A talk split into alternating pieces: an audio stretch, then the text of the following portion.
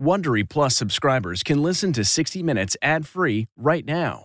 Join Wondery Plus in the Wondery app or on Apple Podcasts. This spring, if you'd rather spend time enjoying your lawn instead of trying to keep it alive, there's good news. TruGreen is the easiest and most affordable way to get a beautiful lawn. All you have to do is water and mow, and they'll do the rest. Weed control, fertilization, aeration, and even some things you might not even think of. They'll do all of it, while you can do literally anything else. With TruGreen, you can have your lawn looking as good as a putting green. That's not hyperbole. TruGreen is the official lawn care treatment provider of the PGA Tour. TruGreen offers a satisfaction guarantee, and they have a verified best price promise, which guarantees you the lowest price with no compromise on quality. You do you. Let TruGreen do your lawn care. Visit trugreen.com to get the best lawn at the best price with the best people guaranteed.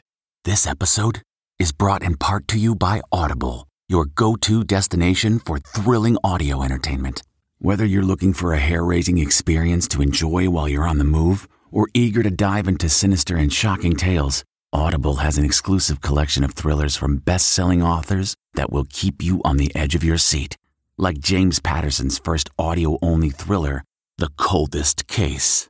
Experience stories like never before, where every chilling detail is brought to life by captivating sound design. Plus, as an Audible member, choose one title a month to make yours forever. And now, new members can try Audible free for 30 days. Just visit audible.com slash WonderyPod or text WonderyPod to 500 500. That's audible.com slash WonderyPod or text WonderyPod to 500 500. Tonight on this special edition of 60 Minutes Presents Front Row Seats. I'm past patiently waiting, I'm passionately smashing every expectation, every action's an act of creation. The show has reached the loftiest heights. And it is well on its way to becoming a billion dollar musical. So what did I miss? It has become almost impossible to land a ticket. I will kill your friends and family. Just you Those lucky enough to get in never know who might be sitting next to them. the President of the United States. at our sixth preview. It's put my dreams to shame.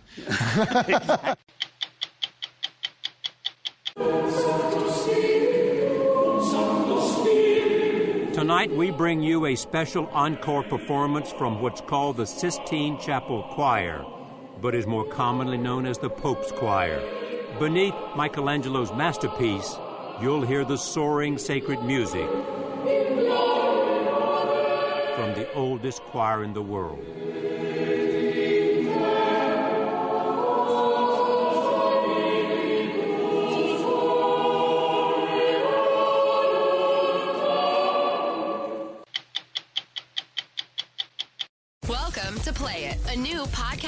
Network featuring radio and TV personalities talking business, sports, tech, entertainment, and more. Play it at play.it. Good evening. I'm Charlie Rose. Welcome to 60 Minutes Presents. Tonight, front row seats for extraordinary musical performances, both on Broadway and in Rome. We begin with an encore presentation of our story about the breakthrough musical Hamilton. While the original cast has moved on, the show is thriving, opening in cities across the country. And its creator, 37 year old Lin Manuel Miranda, is collecting awards, writing, acting, and songwriting, the same hard work that led to his masterpiece. We originally broadcast this story 16 months ago, shortly after opening night on Broadway. Tonight, you'll see an expanded version that includes more of the remarkable performances and more about Hamilton himself, who was one of the most brilliant figures in American history. The thing about Hamilton is he spoke in paragraphs. Um, and so the opening sentence of our show is this crazy run on sentence How does a bastard, orphan, son of a whore and a Scotsman, dropped in the middle of a forgotten spot in the Caribbean by Providence, impoverished and squalor, comma, grow up to be a hero and a scholar? That's the question we're going to answer for the next two hours and 45 minutes. I'm past patiently waiting, I'm passionately smashing smashing every expectation, every action's an act of creation. In Hamilton, the answers come fast. This time I'm thinking past tomorrow. And I am not throwing away my shot. My Shot is the show's anthem as Hamilton arrived in New York City during the American Revolution and sees his opportunity.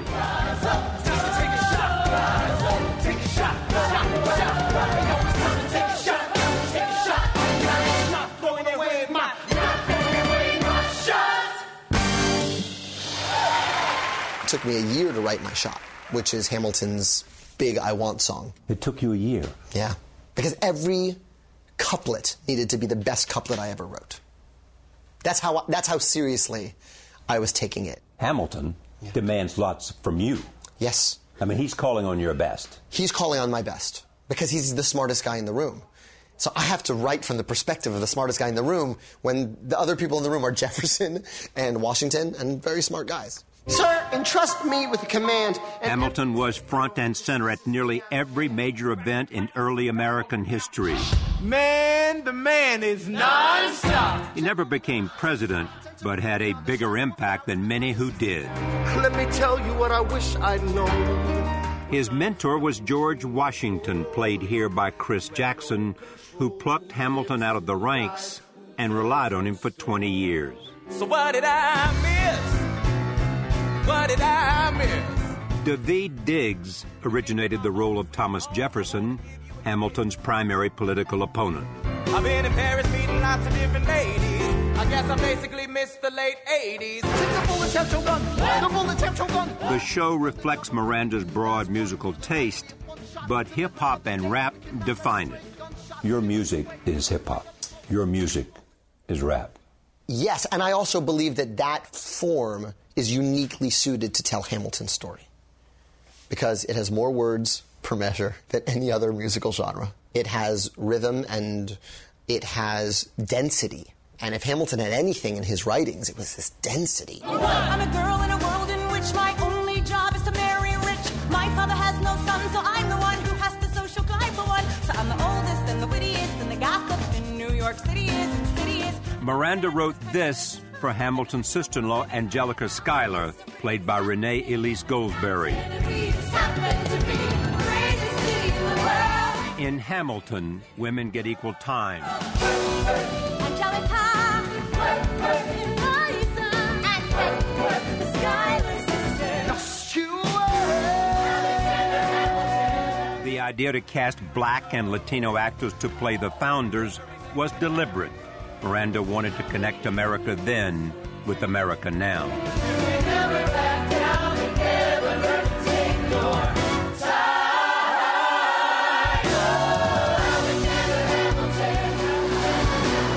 Hamilton blossomed during an extended run at New York's Public Theater and was greeted with fireworks over the Hudson when it opened on Broadway. I come up here in the opening number. The show has already reached the loftiest heights. In 16 months at the Richard Rodgers Theater, Hamilton has established itself as Broadway's impossible ticket, with premium seats selling for nearly $1,000 each. And those lucky enough to get in never know who might be next to them. The President of the United States. At our sixth preview. The Vice President of the United States. Yes. It's put my dreams to shame. exactly.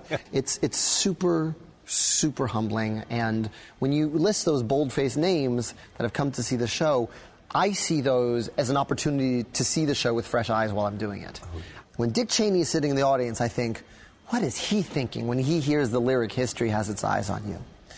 You know, when uh, the president is here, what is he thinking as he sees George Washington say, I have to step down so the country can move on? Hamilton was a complicated figure, war hero, famous philanderer, political thinker, mudslinging politician, and the nation's first Treasury Secretary. He creates the first fiscal system, first monetary system, first customs service, first central bank, on and on and on. Ron Chernow wrote the biography that inspired the musical and is the show's historical advisor. Here's the story of a penniless, orphaned immigrant kid who comes out of nowhere and sets the world on fire. And his achievements were absolutely monumental. You say he came out of nowhere. Where is nowhere? He was born on the island of uh, Nevis. Uh, he spent his adolescence on St. Croix. His father abandoned the family when Alexander was 11. Uh, his mother died when he was 13. When he came to North America, he didn't know a soul. This is Inwood. This is where I grew up. We're still playing dominoes on the street. It's- It is a story Miranda could relate to. His father graduated college at 18 in Puerto Rico and moved to Manhattan. Luis Miranda became a prominent political consultant, his wife Luz, a psychologist. Luz and I, we, we, we, we have always known that this kid was destined for greatness. He's looking down. my, my only concern was always is this greatness going to come with money so he could survive forever? When did you see the musical talent? Always. From the time he was tiny, he loved to sing. He was always creating and he loved words and songs. At five, Miranda tested into Hunter College Elementary, a school for highly gifted children, where he told us sometimes he felt like he did not belong. you know,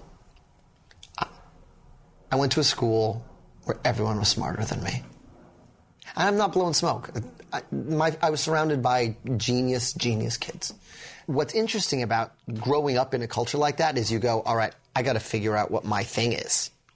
Because I'm not smarter than these kids. I'm not funnier than half of them. So I better figure out what it is I want to do and work really hard at that. And because intellectually, I'm treading water to, to be here. So why do you think I'm sitting here talking to you and not sitting here talking to one of your classmates? Because I picked a lane and I started running ahead of everybody else. so I, I'm, that's the honest answer. Was like I was like, all right, this. This was theater. He was in practically every school play. This is upstairs. This is really where we grew up. This The family didn't have a lot of money to see Broadway shows, but they did collect cast albums, and Miranda consumed them. Camelot, Follow Me, The Lusty Month of May. lusty month of May. All of the wordplay. If you may take me to the fair, you'll thrash and bash him. I'll smash and mash him. You'll, you know, he will be trouble. He will be rubble. If ever I would leave you. If ever, yeah. It would not be in springtime, knowing how in spring I'm bewitched by you so. How can you have so many songs in your head? because I had a lot so of many time on my songs in your head. Yeah, well, these were. Do you have room for anything else in your head? I mean, I don't know my social security number. He graduated from Wesleyan University in 2002 with a degree in theater arts. That's where he began working on a show about his old neighborhood. Lottery ticket, just a part of the routine. Everybody's got a job, everybody's got a dream. It turned into Miranda's first Broadway show. In the Heights won the 2008 Tony for Best Musical. Two months later, he picked up Ron Chernow's book during a vacation. this is what I knew from high school. I knew Hamilton died in a duel with the vice president. I knew he was on the $10 bill, but really, I just was browsing the biography section. It could have been Truman. And as you read it, what happened? I was thunderstruck. I got to the part where, you know, a hurricane destroys St. Croix, where Hamilton is living, and he writes a poem about the carnage, and this poem um, gets him off the island. You saw a rap artist in him. Yes, I drew a direct line between Hamilton's writing his way out of his circumstances and the rappers I'd grown up adoring. It's Biggie and Jay Z writing about growing up in the Marcy Projects in Brooklyn. It's Eminem writing about growing up white in Detroit. It's writing about that struggle, and paradoxically, your writing being so good it gets you out. I'm thrilled uh, the White House called me. Uh, Nine months after reading the book, he was invited to the White House to perform a song from In the Heights. He decided to take a risk. I'm actually working on a hip hop album. Uh, it's a concept album about the life of someone I think embodies hip hop Treasury Secretary Alexander Hamilton. You laugh, but it's true. So when you did it, and you look at the video now, I see a terrified young Puerto Rican man. do you really? terrified because there's the leader of the free world, newly elected leader of the free world, his entire family. There's Biden. The $10 founding father without a father. But as he began the story, the room was mesmerized. Moved in with a cousin, the cousin committed suicide. Left him with nothing but ruined pride, something new inside. A voice saying, Alex, you gotta fend for yourself. He started retreating and reading every treatise on the shelf. There would have been nothing left to do for someone less astute. He would have been dead and destitute without a cent of restitution. Started working, clerking for his late mother's landlord, trading sugar cane and rum and all the things he can't afford. That video is a microcosm of my entire Hamilton experience. I say hip hop, Alexander Hamilton, and everyone laughs. And then by the end, they're not laughing um, because they're in it. Because they've been sucked into the story, just like I got sucked into the story. When we finally drive the British away, Lafayette is there waiting in Chesapeake Bay. Miranda's gift is bringing that story to today's audiences, reminding them whom to thank for building this nation. Are you saying no sweats? We're finally on the field. We've had quite a run. Immigrants, we get the job done. There's a lot of ways in, right? If you're scared of hip hop or you thought hip hop was not music for you, we're going to give you King George, who sings a British invasion style song from the 60s. That's a showstopper, too. It's a showstopper, and, um, and it's a breath. You say the price of my love's not a price that you're willing to pay. The British king, played here by Jonathan Groff, scoffs at the colonists and European immigrants trying to go it alone. You'll be back, soon you'll see. You remember you belong to me. You'll be back, time will tell. You remember that I served you well. Oceans rise, empires fall. We have seen each other through it all. What's interesting about that role, and I didn't even really anticipate it when I was writing it, the king becomes the audience's surrogate. As they watch this country being formed in front of their eyes, and the king goes, Wait, you're really going to keep changing leaders? Wait, what are you going to do now that the war is over? Or you're going to come back. Oh, you'll be back. um, he speaks to the country as if it was uh, a girlfriend he didn't treat well. Cause when push comes to shove, I will kill your friends and family to remind you of my love. Da da da da da. Da da da da da. Da da da da da. And I think the secret sauce of this show is that I can't believe this story is true. It's such an improbable and amazing story, and I learned about it while I was writing it. And I think that enthusiasm um, is baked into the recipe. Welcome to Play It, a new podcast network featuring radio and TV personalities talking business, sports, tech, entertainment, and more. Play it at play.it. A year and a half ago, the Broadway musical Hamilton struck like a cultural earthquake, shaking up the worlds of theater, music, and American history all at the same time.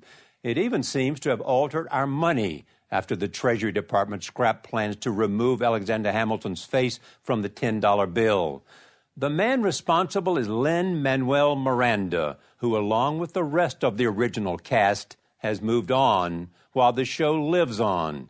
In this encore presentation of our story on the musical, we'll show you how Miranda took stories from history and made them accessible to today's audience. I think we take great pains to knock all these guys off their pedestals. Yeah, you do. This is Washington, impatient and yelling, Are these the men with which I am to defend America? Which he did as he was fleeing New York. That's a quote. This is Jefferson and Hamilton squabbling. The issue on the table. The tenor of their politics will sound familiar too. Hamilton's debate with Jefferson over how to pay off the Revolutionary War debt was so intense, Miranda stages it as a rap battle. Are you ready for a cabinet meeting, huh? With Washington as referee. In Virginia, we plant seeds in the ground. We create. You just want to move our money around. This financial plan is an outrageous demand, and it's too many damn pages for any man to understand. Stand with me in the land of the free. Pray to God we never see Hamilton's candidacy. Look, when Britain taxed our tea, we got frisky. Imagine what gonna happen when you try to tax our whiskey. Thank you, Secretary Jefferson. Thomas, that was a real nice declaration. Welcome to the present. We're running a real nation. Would you like to join us or stay mellow doing whatever the hell it is you do in Monticello? A civics lesson from a slaver. Hey neighbor, your debts are paid because you don't pay for labor. We plant seeds in the south. We create and keep ranting. We know who's really doing the planting. And another thing. Hamilton's combative nature made him monumental enemies, including Presidents Adams, Jefferson, Madison, and Monroe. All downplayed Hamilton's achievements and diminished his legacy. The only one to fare worse in the eyes of history was Hamilton's killer, Vice President Aaron Burr. Miranda gives him a starring role. Burr becomes your narrator. Yes. Because you need what? Well, one, I need balance. Um, Hamilton would be happy to narrate his own story. In paragraphs and paragraphs. And paragraphs and and paragraphs. And also, Burr is the mirror image of Hamilton. He's also orphaned at a young age. Speeds through college. Speeds through Princeton in two years. Starts at 13, age 13. Just as smart as Hamilton? Just as smart as Hamilton. Um, but every time Hamilton says go, Burr says stop. Um, he's just cautious. Hamilton doesn't hesitate.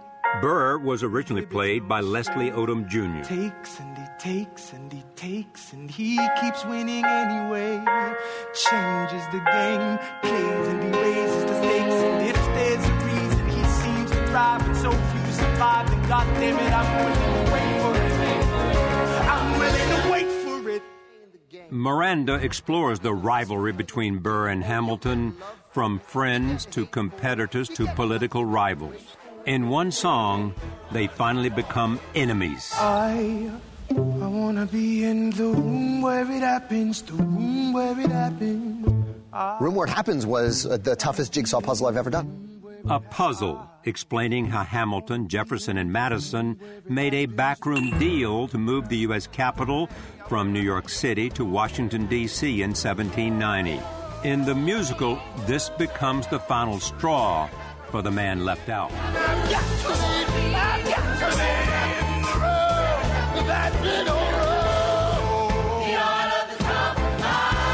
Hold your nose and close your eyes. I'm both trying to explain this very complicated compromise that happened behind closed doors.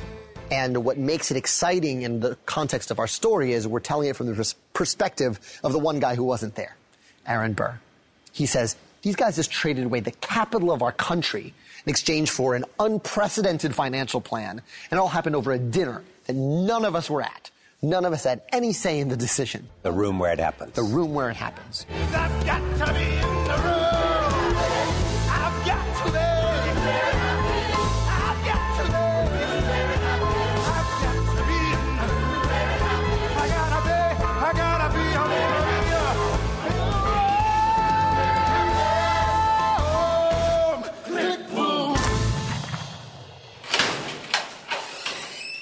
For years, the story of Burr and Hamilton was hidden away in places like this the New York Historical Society Library.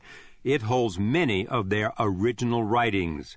This is where historian Ron Chernow researched the biography that inspired Miranda. Lin Manuel Miranda, I think, was smart enough to know that the best way to dramatize the story was to stick as close to the facts as possible. You want violence? There's violence in the story. You want sex? There's sex in the story. You want power? There's You power, want in the power story. in the story. This has all of the ingredients. including the story of Hamilton's political downfall. It began with a year long affair with a young woman named Maria Reynolds, and it turned into the nation's first bona fide sex scandal. I think that what um, makes the whole story so um, bizarre and unbelievable is that Hamilton ended up paying blackmail money to Mr. Reynolds, and this at a time when Hamilton was not just the Treasury Secretary, but he was effectively like the Prime Minister of Washington's government. So he was the most powerful man in the government. When he was exposed, Hamilton did something no one expected. He confessed everything. He wrote a 95 page pamphlet when even his closest friends thought that a delicately worded paragraph or two would have done the, uh, uh, the tr- I apologize. I made a mistake. And that would have done it. Alexander Hamilton had a torrid affair, and he wrote it down right there. Highlights. In the show, Miranda uses Hamilton's own words from what became known as the Reynolds pamphlet. I had frequent meetings with her. Most of them at my own house. At his own house. His own house. Damn. The scandal was one big reason there was never a President Hamilton.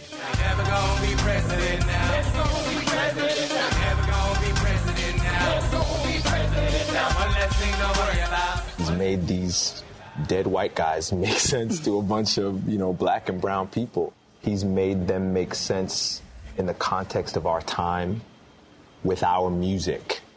We spoke last fall with some of Miranda's most important collaborators, former cast members Leslie Odom Jr., Renee Elise Goldsberry, Daveed Diggs, Phillipa Soo, and Chris Jackson.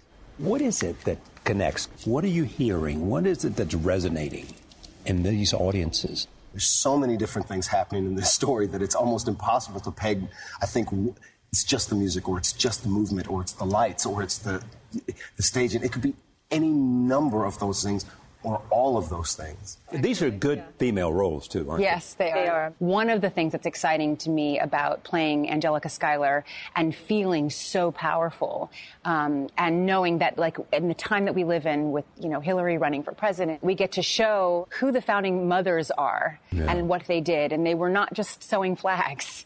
They were actually the muse, like Angelica Schuyler was to Thomas Jefferson and to Hamilton.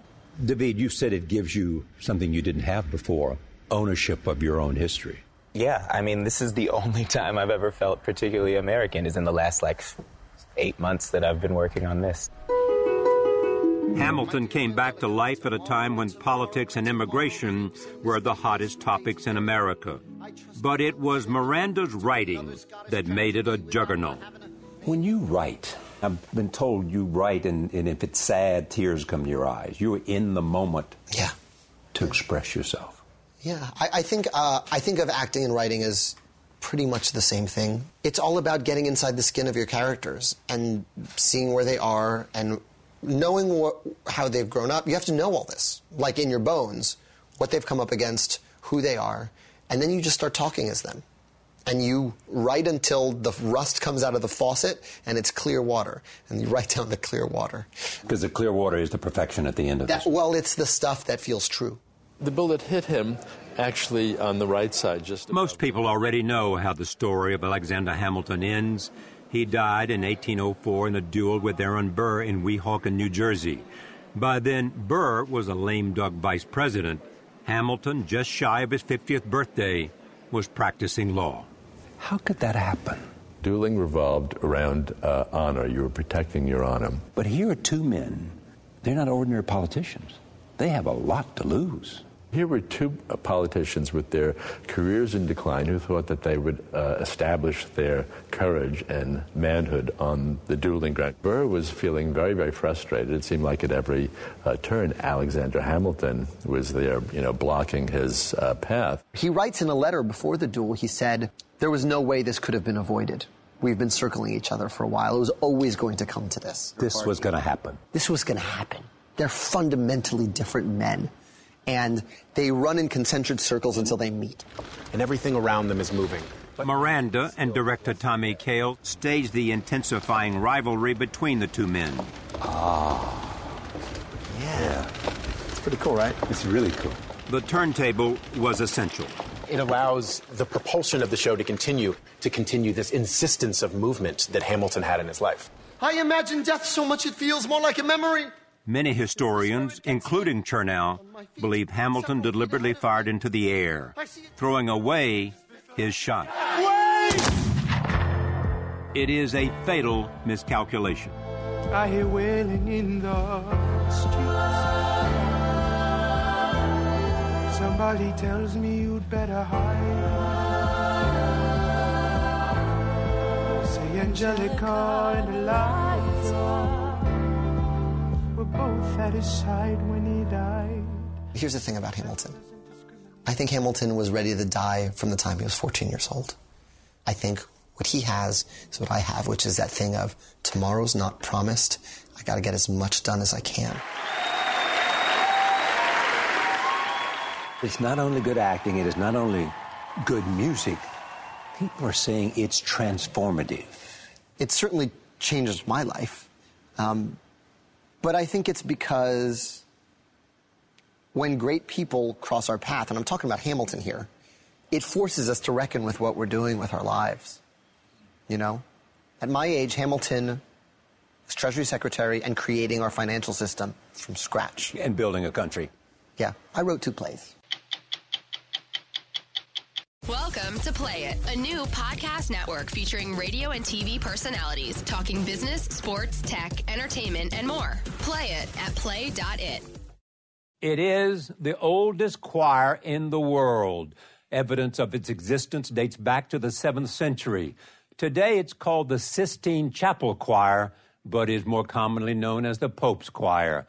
That's because it's at the Pope's side for all of the important papal celebrations. As we first reported in December, the choir performed in St. Peter's Basilica during the Pope's Christmas Eve Mass. The choir also sang at a private Mass at the Vatican honoring the 80th birthday of Pope Francis.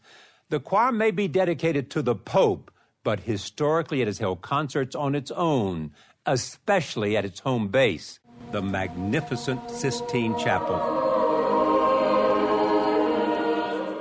It was here, beneath Michelangelo's breathtaking frescoes, in one of the world's greatest wonders, where we recently attended a concert staged by the Pope's Choir.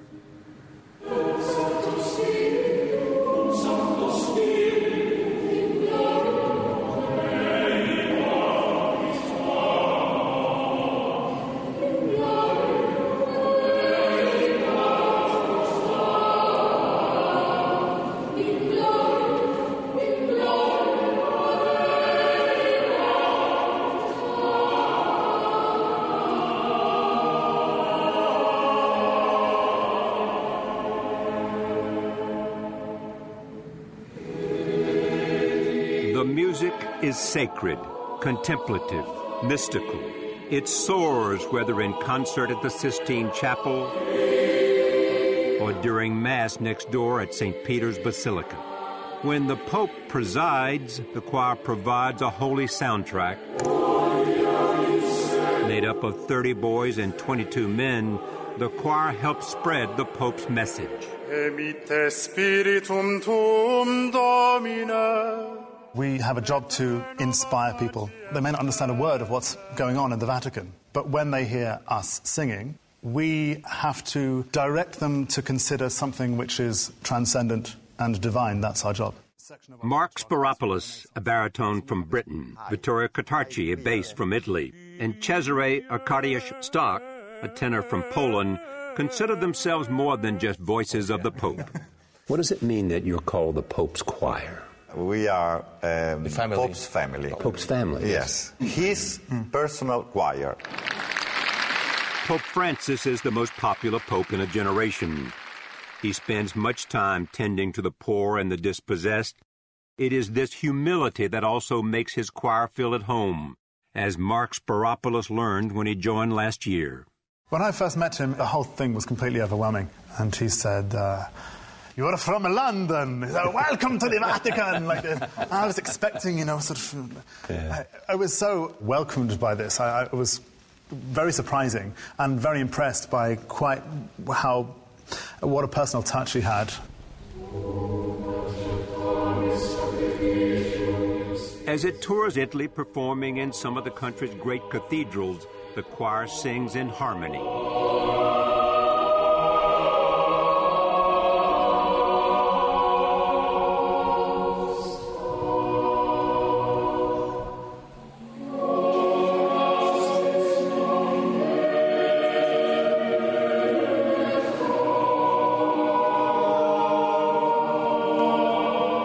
Until recently, the Pope's choir wasn't worthy of the name or the settings where it sang. For decades, the choir lacked cohesion. Many members came from opera and made sure they were heard. The choir was called the Sistine Screamers. We were aware that we were singing too loud. Uh, like Vittorio Cartacci remembers the era of the booming voices. He's been with the choir for 30 years and three popes. Can you sing for me the difference between the way it was and the way it is now? Oh, for example, we used to sing uh, uh, Sicut cervus, and now we sing Sicut cervus. It's completely different because we are looking for a very uh, uh, spiritual sound, not a meaty sound. The choir turned around after Maestro Massimo Palombella was hired in 2010. Only the sixth man to be appointed director of the Pope's choir in 200 years. I didn't have to invent a sound, I had to rediscover a sound, which was the sound the choir once produced in the Sistine Chapel. Nella Cappella Sistina. Palombella went back to the past, combining high tech and ancient text. He studied endlessly looking for the precise vocal range that Palestrina originally intended when he wrote the sacred music that provides the bulk of the choir's repertoire. Palestrina composed his music with the Sistine Chapel in mind after Michelangelo had finished painting his masterpiece. Palestrina was writing when paint was still wet of these incredible frescoes. And when we sing Palestrina, it's not like looking at a fresco, it's the equivalent of being in a fresco.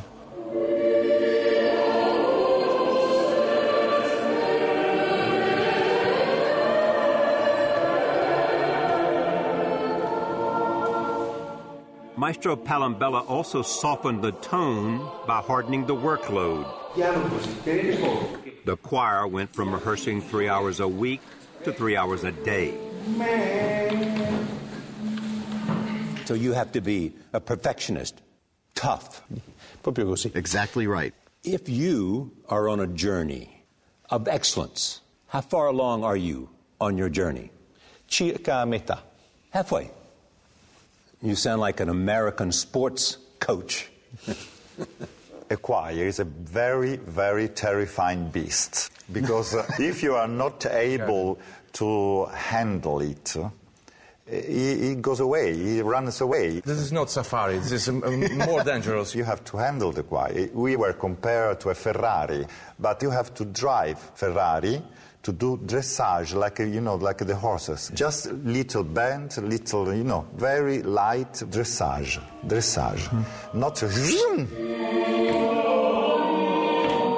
At rehearsal and in concert, Palombella conducts the choir like a manic traffic cop.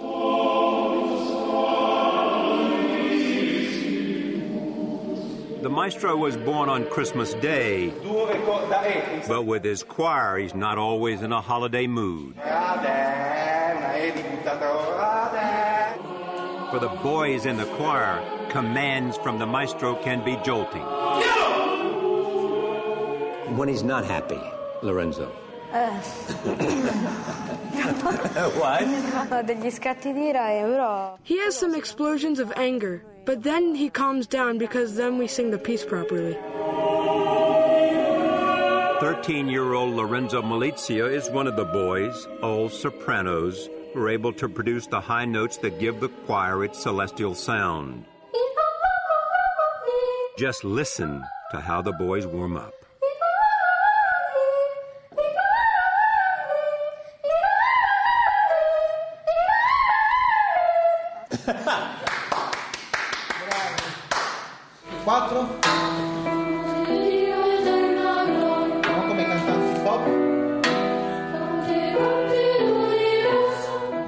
Refers to them as the white voices for the purity of their sound.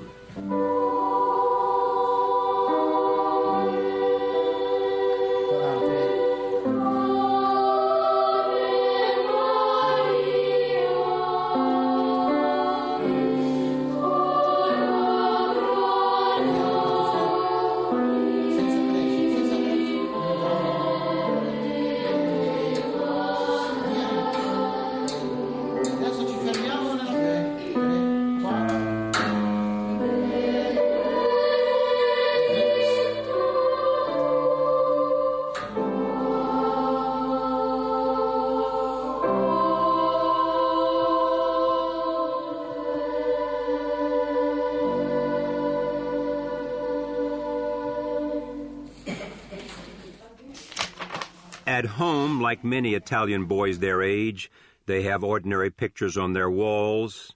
And then there are reminders of why the boys are extraordinary. When people ask you about the Pope, what do you tell them? They ask us, How is the Pope? Is he fun? Does he always crack jokes? We say yes, yes, it's true. So he's fun. 13 year old Ricardo Catapano has been in the Pope's choir for four years. I'd be nervous if I was singing in front of the Pope. I am a little anxious, but then I think that the Pope does not understand anything about music. He only says how beautiful it sounds. So I continue to sing. Across Rome, auditions for the choir are held in the second and third grades. Several times a year, instructors fan out to see who has the right timbre.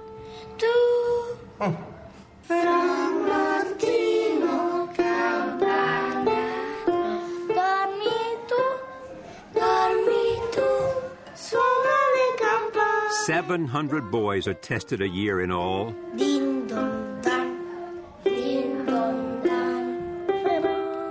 Eh, quasi, quasi. It can be painstaking. Few make it. Ciao, ciao, ciao. Only a dozen at most are selected annually. The chosen ones are sworn in during an elaborate ceremony. Each are given five year scholarships at a special school in the center of Rome. They aren't studying to become priests, their curriculum runs the gamut. Are you Italian? Yes, I am. They may be known as choir boys on Sundays,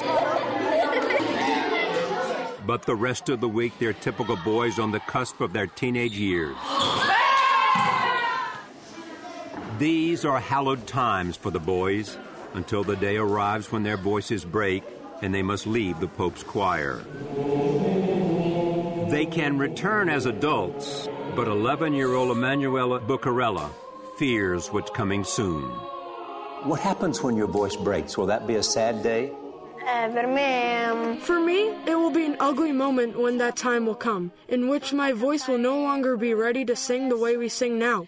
I try to make the most of everything until that day will come in which they tell me my voice is no longer good to sing.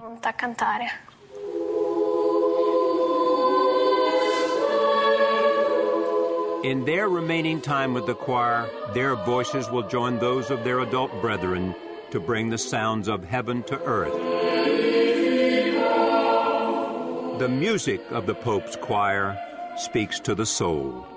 Eh, we recently did a concert, and a man came up to me at the end of the concert and said that the choir that I conduct is missing one thing Le ali.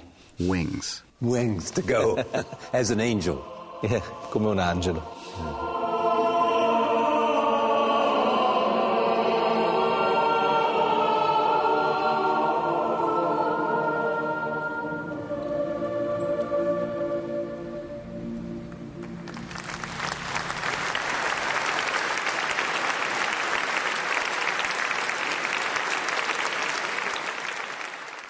I'm Charlie Rose. Thank you for joining us. We'll be back next week with another edition of 60 Minutes. If you like 60 Minutes, you can listen early and ad-free right now by joining Wondery Plus in the Wondery app or on Apple Podcasts. Prime members can listen ad-free on Amazon Music. Before you go, tell us about yourself by filling out a short survey at wondery.com/survey. Don't miss true crime anytime you want, anywhere you go with the 48 Hours Podcast. Real crimes, Like a John Grisham novel come to life. real lives. He pointed a gun to me and said, This is the day you die. And he shot me. Real justice. There's some questions that have to be asked and need to be answered. I'm an innocent man, and I hope the whole world can see it now. Catch the latest episodes of 48 Hours wherever you get your podcasts. Hi, this is Jill Schlesinger, CBS News business analyst, certified financial planner, and host of the Money Watch podcast. This is the show where your money is not scary. It is a show that's all about you. It's your questions that make it possible for me to provide unconventional and entertaining insights on your money, and maybe more importantly, on your life. Follow Money Watch wherever you get your podcasts. You can listen ad free on the Amazon Music or Wondery app.